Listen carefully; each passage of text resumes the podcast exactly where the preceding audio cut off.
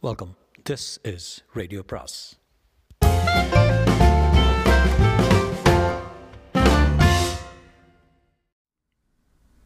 சுஜாதாவின் திசை கண்டேன் வான் கண்டேன் பாகம் ஆறு.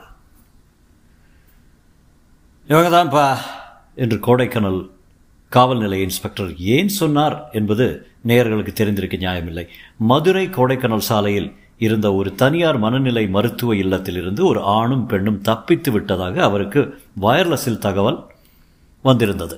அவர்கள் கொடைக்கானல் பக்கம் வந்ததும் வரட்டும் என்று தகவல் வந்திருக்கிறது. இப்போது மணியும் செங்கமலவும் உலகம் அழியப் போகும் உண்மை அவரிடம் சொன்னாலும் அவர் கோணத்தில் உடனே அவர்கள்தான் அந்த பைத்தியக்காரர்கள் என்று முடிவுக்கு சுரமாக வந்துவிட்டார். கான்ஸ்டபிள் அழைச்சிட்டு போயா? எங்கங்க? உள்ள அழைச்சிட்டு போய் பக்கோடா வாங்கி கொடியா? ஐயா நீங்களாம் உடனே செயல்படணும். உலகம் அழிய போகுது. பாரின்னு ஒருத்தர் இதுக்காக வேற்று கிரகத்திலேருந்து வந்திருக்காரு. மலையடி வாரத்திலேருந்து லொக்கேட்டரை வச்சு நோரா கிரகத்திலேருந்து அன்ஹைலேட்டரை வச்சு நம்ம எல்லாரையும் அழைக்க அழிக்க போகிறாங்க சொன்னால் கேளுங்க. உடனே அந்த ஆளை அரெஸ்ட் பண்ணி லொக்கேட்டர் எடுத்தாகணும். அவசரம். நீங்கள் என்னம்மா சொல்கிறீங்க அதே தானா ஆமாம் நூற்றி இருபத்தொன்னுன்னு வண்டி பேர். அது குதிரையாக மாறுது. பருந்தா மருது ஆட்டுக்குட்டியா? சரிதான் ரொம்ப முத்தின கேஸு. என்று ஃபோனில் பேசினார் தலைமை அதிகாரியோடு. சார் நான் கோடைக்கானல் ஸ்டேஷன் போலீஸ் ஸ்டேஷன்லேருந்து பேசுகிறேன் அவங்க ரெண்டு பேரும் இங்கே தான் வந்திருக்காங்க. ஆ? ஆமாங்க உலகம் அழிய போதான்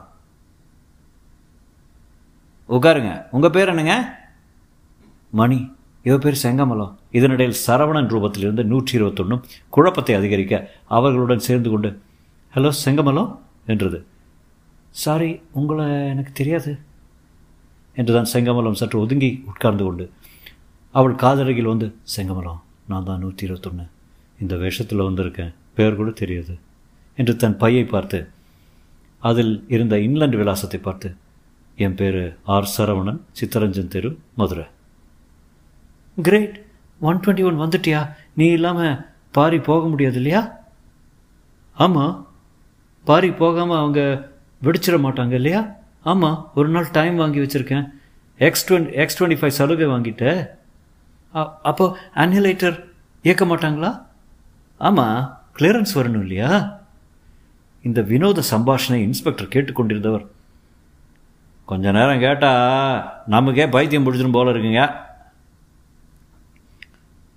இன்ஸ்பெக்டர் எதுக்கு இவங்களை இங்கே வச்சிரு வச்சுருக்கீங்க? என்று சரவணன் கேட்க இவங்க ரெண்டு பேரும் தப்பித்து வந்த பைத்தியங்கள் என்றது. யார் சொன்னது? இப்போ தான் ரிப்போர்ட் வந்துச்சே. தப்பு. இவங்க மணி செங்கமலம் மெட்ராஸ்காரங்க. நீ யாரே? நூற்றி இருபத்தொன்று நான் ஒரு டாக்கியன் இன்ஜின் இப்போ சரவணம் வடிவத்தில் வந்திருக்கேன். சரிதான். தப்பிச்சது ரெண்டு பேரா மூணு பேரா? இதனுடைய கான்ஸ்டபிள் வந்து ஐயா வரீங்களா லாக்அப் ரூமுக்கே? எதுக்கு? என்றான் மணி. இன்ஸ்பெக்டர். அதான் சொன்னீங்களே வேற்று கிரகம் வெடி வைக்க போகிறாங்கலாம் அதை ஒரு ஸ்டேட்மெண்ட் வாங்கிக்க வேற ஒன்றும் இல்லை. மணி அடுத்த அறைக்கு சென்றதும் அவன் கையில் விலங்கு மாட்டப்பட்டு அடைக்கப்பட்டான். செங்கமலா செங்கமலா என்று அவன் குரல் கொடுக்க செங்கமலம் என்னவோ ஏதோ என்று அடுத்த அறைக்கு செல்ல கணவன் சிறையின் தப்பான பக்கத்தில் இருப்பதைக் கண்டு துயருற்று ஐயோ! என்னது ஒன் டுவெண்ட்டி ஒன் என்ன இப்படி செய்துட்டாங்க? உங்களையும் அடைக்கினா பெண் போலீஸ் வரணும். என்ன சொல்கிறீங்க சரவணன் வடிவத்தில் இருந்த நூற்றி இருபத்தொன்று செங்கமலம் வா போகலாம் என்றது. ஐயோ என் கணவன். இங்கே தான் இருக்கட்டுமே பத்திரமா தானே இருக்கான்? நூற்றி இருபத்தொன்று என் கணவனை விட்டு விடுதலை பண்ணி கூட. எப்படி? இந்த பூட்டோட ஏதாவது செய் தப்பான காரணத்துக்காக என் கணவன் அடைஞ்சிருக்காங்க. கான்ஸ்டபிளை இந்த ஆளையும் உள்ள போடியா? நூற்றி இருபத்தொன்னின் இரண்டு நூற்றி இருபத்தொன்னு இரண்டு ஆண்கள் ஆள்கள் படி பிடித்து தள்ளி செல்ல. எங்கே போறீங்கன்னு கேட்டுக்கொண்டே சரவணன் உள்ளே அடைக்கப்பட்டான். நூற்றி இருபத்தொன்று செக்யூர் செக்யூர் சேனலுக்கு போய் பாரி சிக்கலில் மாட்டிட்டேன்ப்பா. தெரியும். என்னடா செய்தி வரையிலேன்னு பார்த்தேன். பாரி என்ன இந்த இடத்துல அடைச்சிட்டாங்க. இது என்ன இடம்ப்பா? ஜெயிலு. அங்கேயே இரு. செங்கமலத்தில் பிரிச்சுட்டாங்களே பாரி. வெளியே போகணுன்னா என்ன செய்யணும்? போனால் போது ஒரே ஒரு டெட்டனேட்டரை பயன்படுத்திக்கா. இல்லை வேணாம். அதிக சேதமாயிடும். இரு வர்றேன் என்றான் பாரி. சற்று நேரத்தில் பாரி அங்கு வந்து சேர்ந்தபோது செங்கமலம் பெஞ்சில் இருந்து உட்கார்ந்து அழுது கொண்டிருந்தாள். மணி அவனுக்கு கொடுக்கப்பட்ட பொறையை சுவாரஸ்யம் சுவாரஸ்யமின்றி கடித்து அதை டீயால் தொண்டைக்குள் டீயால் தொண்டைக்குள் துரத்தி கொண்டிருக்க சரவண வடிவு நூற்றி இருபத்தொன்று பார்த்து கொண்டிருந்தது. தலையில் ஆண்டனா முளைத்த பாரியை பார்த்து "இதா இன்னொரு பைத்தியம். என்ன கோடைக்கானல்ல ஏதோ பைத்தியக்காரங்க மகாநாடா இருக்கும் போல இருக்க? என்றார் இன்ஸ்பெக்டர். என் பேர் பாரி. இந்த காவல் நிலையத்து அதிபர் யாரு? நீங்களா? ஆமாம் இது என் வண்டி நூற்றி இருபத்தொன்று இதை விடுவிக்கிறீங்களா? முடியாது. மாறாக உங்களையும் உள்ள தள்ள உத்தேசம். அது நடக்காது. ஏன் நடக்காது? நான் இந்த உலகத்து பிரஜை இல்லை. என்னை சிறைப்படுத்த உங்களுக்கு உரிமை இல்லை. உங்களால் நடத்த முடியாத காரியம் கூட. ஏ கொம்பு. நான் யாருன்னு நினச்சேன் வட்டாரத்து எம்எல்ஏ கூட அரெஸ்ட் பண்ணுறதுக்கு எனக்கு அதிகாரம் இருக்குது தெரியுமில்ல? கூத்தாடி சூட்டை போட்டுக்கிட்டு இங்கே வந்து ஆட்டம் காட்டுறிய? என்று பாரியை பார்த்து இழுத்து லாக்கப் அறைக்குள் அடைக்க வைக்க பிரயத்தனப்பட்டார் இன்ஸ்பெக்டர். பாரி அதுவரை பொறுத்தவன் நகக்கணுவில் இருந்த லேசர் ஊசி கதிரை விடுவிக்க ஐயோ போச்சு என்று அவர் கையை உதறிக்கொண்டு கான்ஸ்டபிளை பார்த்து நேயா புற்றத்தில் ஊசி குத்துதே? என்றார். அதற்குள் பாரி அவரது வழக்காதை வலி இல்லாமல் தன் லேசர் ஆயுத்தால் நீக்கி பத்திரமாக ரத்தம் வராமல் காட்டரைஸ் பண்ணி தனிப்படுத்தி வழக்காதை மேஜை மேல் வைத்தான். அடுத்து உன் லுல்லாவை நீக்கிடுவேன் என்றான். லுல்லா என்றால் என்ன என்று கேட்க முடியாதபடி இன்ஸ்பெக்டரின் கோபம் மீற அறையிலிருந்து ரைஃபிளை எடுத்து லோடு பண்ணிடலாம் என்று பாரி மேல் வந்து சுட்டார். பாரியின் மார்பில் ஓட்டை போட்டு பொசுக்கியது துப்பாக்கி. இன்ஸ்பெக்டர் மேலும் மேலும் காட்ரிஜ்களை ஏற்றி ஏற்றி பாரியை இன்ன இடம் என்று இல்லாமல் நாலா திசையிலும் சுட்டு தள்ளினார். பாரி சுக்கு சுக்காக அக்கு அக்காக விழுந்தவன் விழுந்த மாத்திரத்தில் மீண்டும் தன்னை எடுத்து பொருத்தி கொண்டு பழைய வடிவத்துக்கு வந்தான். பொத்தலான இடங்களெல்லாம் மீண்டும் அசட்டு சிவப்புக்கு வந்தன. நீ சாவல? சாவ மாட்ட என்று இன்ஸ்பெக்டர் விடவிடத்த கைகளோடு மேலும் வீணாக சுட்டார். இந்த டெக்னிக்கு பேர் தான் டிமார்ஃபு ரீமார்ஃபு மன்னிக்கவும் ரீஅசம்பிளி. நோராவில் தொட்டிக்கு கூட இந்த சக்தி உண்டு. என்று இன்ஸ்பெக்டரை அணுகி எதுக்கு துப்பாக்கி கொண்டு வீணடிக்கிறீங்க உங்கள் ஆயுதங்கள் எதுவும் இங்கே எங்கிட்ட செல்லாது. பேசாமல் இவங்க ரெண்டு பேரையும் விடுதலை பண்ணிடுங்களா இல்லை போலீஸ் நிலையத்தையே தரைமட்டமாக ஆக்கிடவா? இன்ஸ்பெக்டர் தன் எதிரியின் பலத்தை பகுத்தறிவுடன் ஆராயும் நிலையில் இல்லாமல் மிகுந்த கோபத்தில் பாரியை நோக்கி கடைசியாக ஒரு ஒரு வீர முயற்சியாக பாய்ந்து அவனை பயானட்டினால் குத்த வைத்தபோது பாரி அவரை லேசர் பிளேடினால் கழுத்தில் வெட்டினார் சற்று நேரத்தில் அவர் உயிரிழந்தார். கான்ஸ்டபிள் கதவை திறக்கிறீங்களா? கான்ஸ்டபிள் ஐயோ உங்களுக்கு இல்லாத கதவா பிரபு? நான் ஒரு நான் ஒரு மாதத்தில் ரிட்டையர் ஆகணுங்க.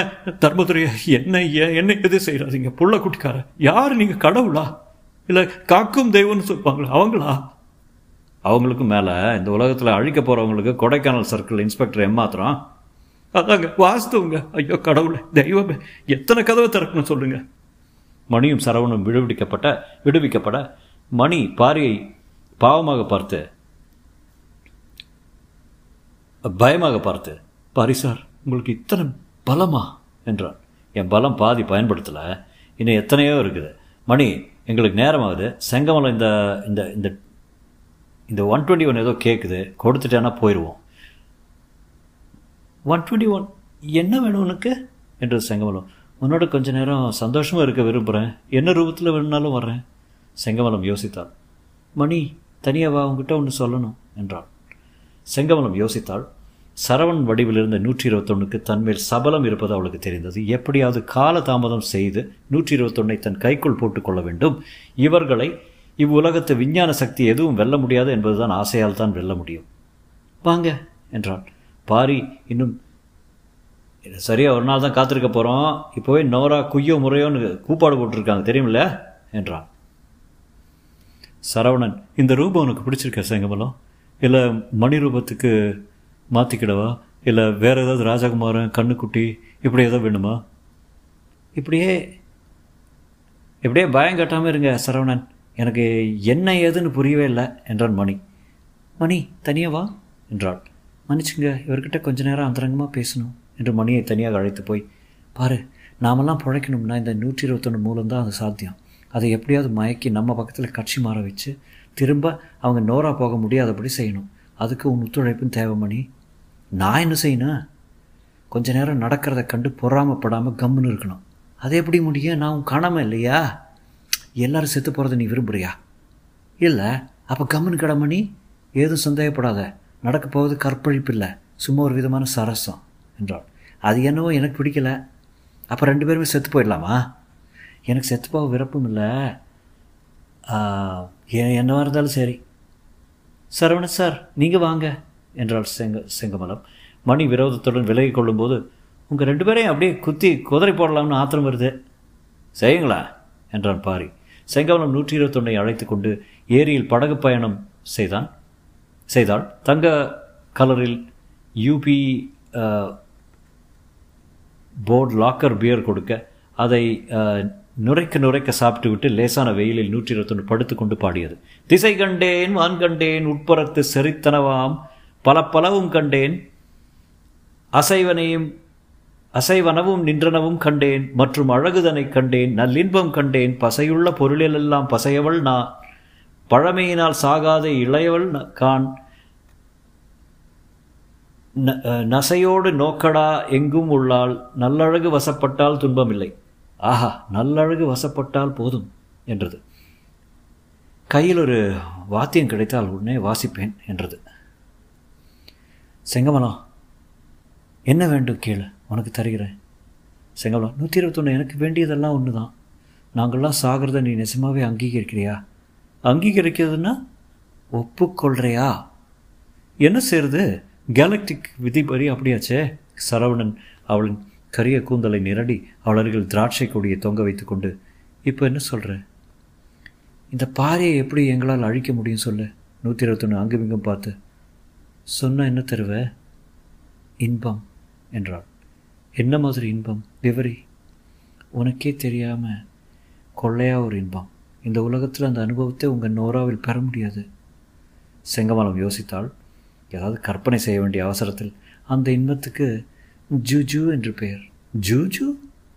ஆமாம் அதை வார்த்தைகளால் விவரிக்க முடியாது. அதை நான் உனக்கு கொடுக்க தயார். எனக்கு இந்த பாரியை எப்படி அழிக்கிறதுன்னு ஒரு கோடி காட்டி காட்டிட்டா போதும். அது வந்து தேவ ரகசியமாச்சே நான் சொல்லக்கூடாதே. அதை சொன்ன நோராவில் என்னை ஆயுள் முழுவதும் தலைகீழ தொங்க விட்டுருவாங்களே? நூற்றி இருபத்தொன்று நீ நோரா போனா தானே? என்ன சொல்கிற செங்கமலம்? நீ இதே வடிவில் இங்கே இருந்துரு. அவ்வப்போது ஜூஜு பண்ணிக்கிட்டு வாட் இஸ் திஸ் ஜூஜு? அதை அனுப்பிச்சா தான் புரியும். அன்னைக்கு சந்திரனில் ச ச நடந்ததே அது போலவா? உனக்கும் மணிக்கும் ரெண்டாம் முறை. அது எப்படி உனக்கு தெரியும்? தெரியும். அதை போலவா? அதை விட நூறு பங்கு. சரவணன் வடிவத்தில் வடிவத்தில் இருந்த நூற்றி இருபத்தின் காதுகள் சிவந்தன. செங்கமலம் செங்கமலம் செங்கமலம் ஜூ ஜூ. பாரியோடைய ரகசியம் ஆர்கான் ஸ்டிக்கில் இருக்குது செங்கமலம் அப்பப்போ அதை உறிஞ்சிக்கிட்டு இருக்கணும். இல்லைன்னா அவன் செயல்கள் மறைஞ்சிடும். அவன் இப்போ கைவசம் மூணு வச்சுருக்கான். போன முறை பீச்சில் தப்பு நேர்ந்து போனதுக்கப்புறம் எப்போதும் பையிலேயே வச்சுருக்கான். அதனால அந்த ஆர்கான் ஸ்டிக்கை பிடுங்கிறது கஷ்டம். ஒன்று வேணால் செய்யலாம். மண்டையில் ஆண்டனாவை பிடுங்கிட்டாலும் போதும். வேற ஏதாவது சுலபமாக இல்லையா? சுலபமாக எதுவும் கிடையாது. எங்கேயாவது ஒரு வீக் பாயிண்ட் இருந்தே ஆகணுமே. இரு அட்டாமிக் செல்லை எடுத்துரு. ஆள் உடனே காலி. அது எங்கே இருக்கு? அவன் பின் மண்டையில் ஒன்று இருக்குது அதுக்குள்ளே தொட்டாலே அலறுவான். ஒரு பெட்டகம் மாதிரி முதுகு பக்கத்தில் ஒரு மாத்திரை இருக்குது அதை நோண்டி எடுத்துட்டேன்னா சகலமும் செத்து போயிடுவான் மணியை கேட்குறேன் என்றான். மணியால் முடியும்னு எனக்கு தோணல. பின்ன பாரி தூங்குற சமயத்தில் நான் தான் எடுக்கணும். எடுத்துடுறேன். எடுத்துடுறேன் நூற்றி இருபத்தொன்று தயவு செய்து எடுத்துடுறேன். ஆனால் ஒரு கண்டிஷன் அதுக்கு முன்னால் ஜூஜுன்னா என்னன்னு காட்டணும். எடுத்த அப்புறம் காட்டுறேன். காட்டின அப்புறம் எடுக்கிறேன்.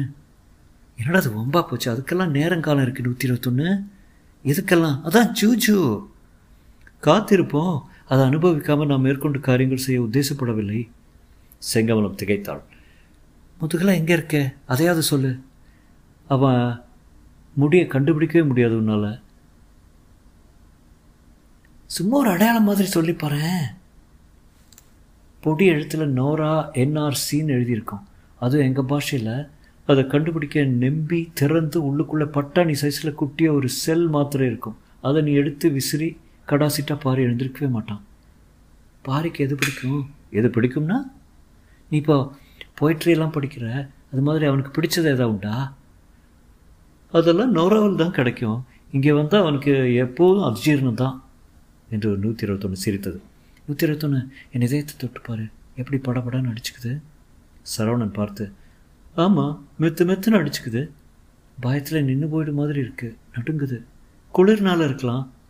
வா வந்து என்னை கட்டிக்கோ நூற்றி இருபத்தொன்று என் சகோதரன் மாதிரி உலகத்தை காப்பாற்றுற நான் காப்பாற்ற நான் செய்கிற இந்த தியாக காரியத்துக்கு என்னை கடவுள் மன்னிக்கட்டும். வா நூற்றி இருபத்தொன்று நூற்றி இருபத்தொன்று மெதுவாக செங்கமலத்தை நெருங்க மாலை வெயில் ஏரியின் மேல் தங்கத்தை வாரி இறைத்திருந்தது. தங்கம் செங்கமலத்தின் உதடுகள் சரவணனுக்கு அருகில் வர நூற்றி இருபத்தொன்று உலகத்தை கடவுள் படைச்சதா சொல்கிறாங்க அந்த கடவுள் படைச்ச உடனே ஒரு சமாச்சாரத்தை உண்டு பண்ணார். அதுதான்.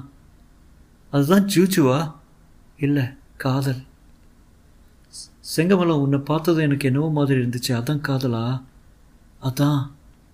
நூற்றி இருபத்தொன்று உன்னை பார்த்த உடனே கையெல்லாம் நடுங்குதே அதான் அதுவும் காதல் தான் எப்போ பார்த்தாலும் உன்னையே பார்த்துக்கிட்டே இருக்கணும் போல தோணுதே அதுவும் கூட காதல் தான் ஒரு மாதிரி காது பக்கமெல்லாம் சுடுதே அது அதுதான் காதலா? ஆமாம் நூற்றி இருபத்தொன்று அப்போ ஜூஜுங்கிறது காதலே எப்படின்னா ஜூஜுங்கிறது அதுக்கும் மேற்பட்டது. அந்த அனுபவத்தை உனக்கு ஒரு முறை கொடுத்துட்டா பைத்தியமாயிருவேன் அதே வேணும்னு கேட்டுக்கிட்டு இருப்பேன் பேரே நல்லா இருக்கு செங்கமலம். ஜூஜு.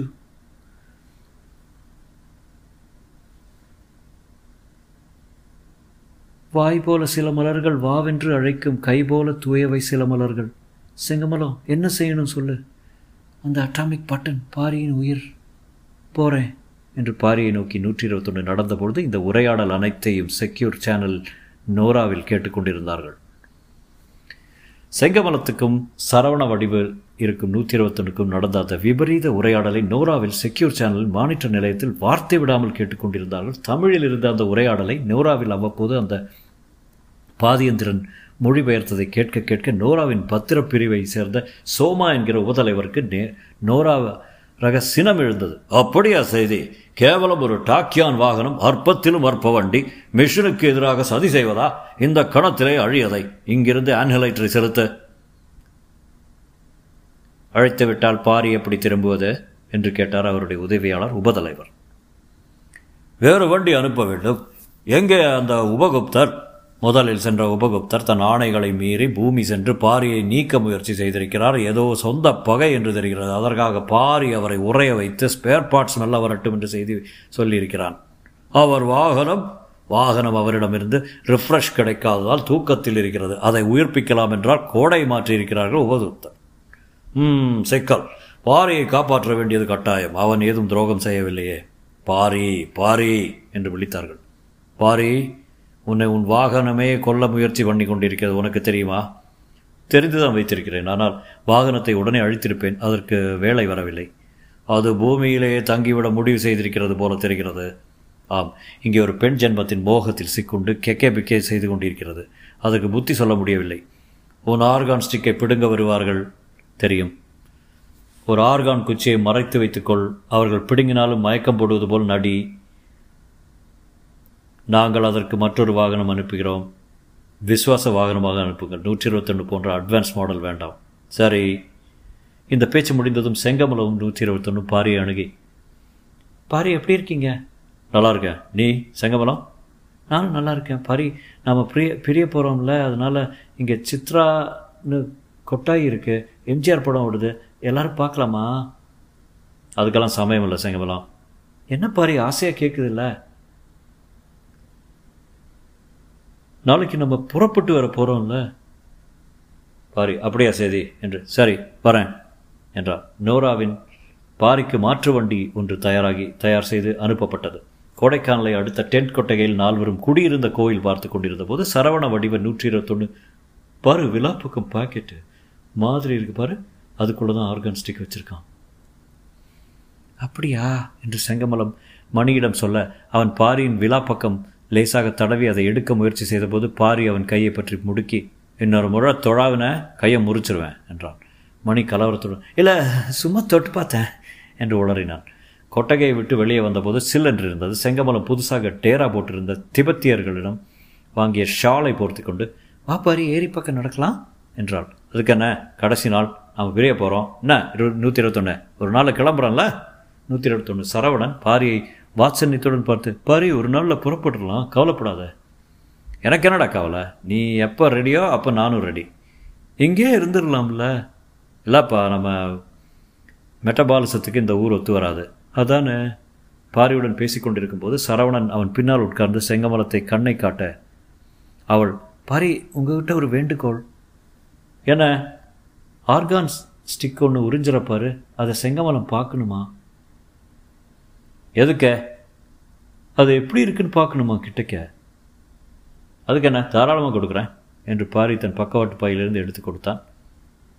இதானா அது? செங்கமலம்.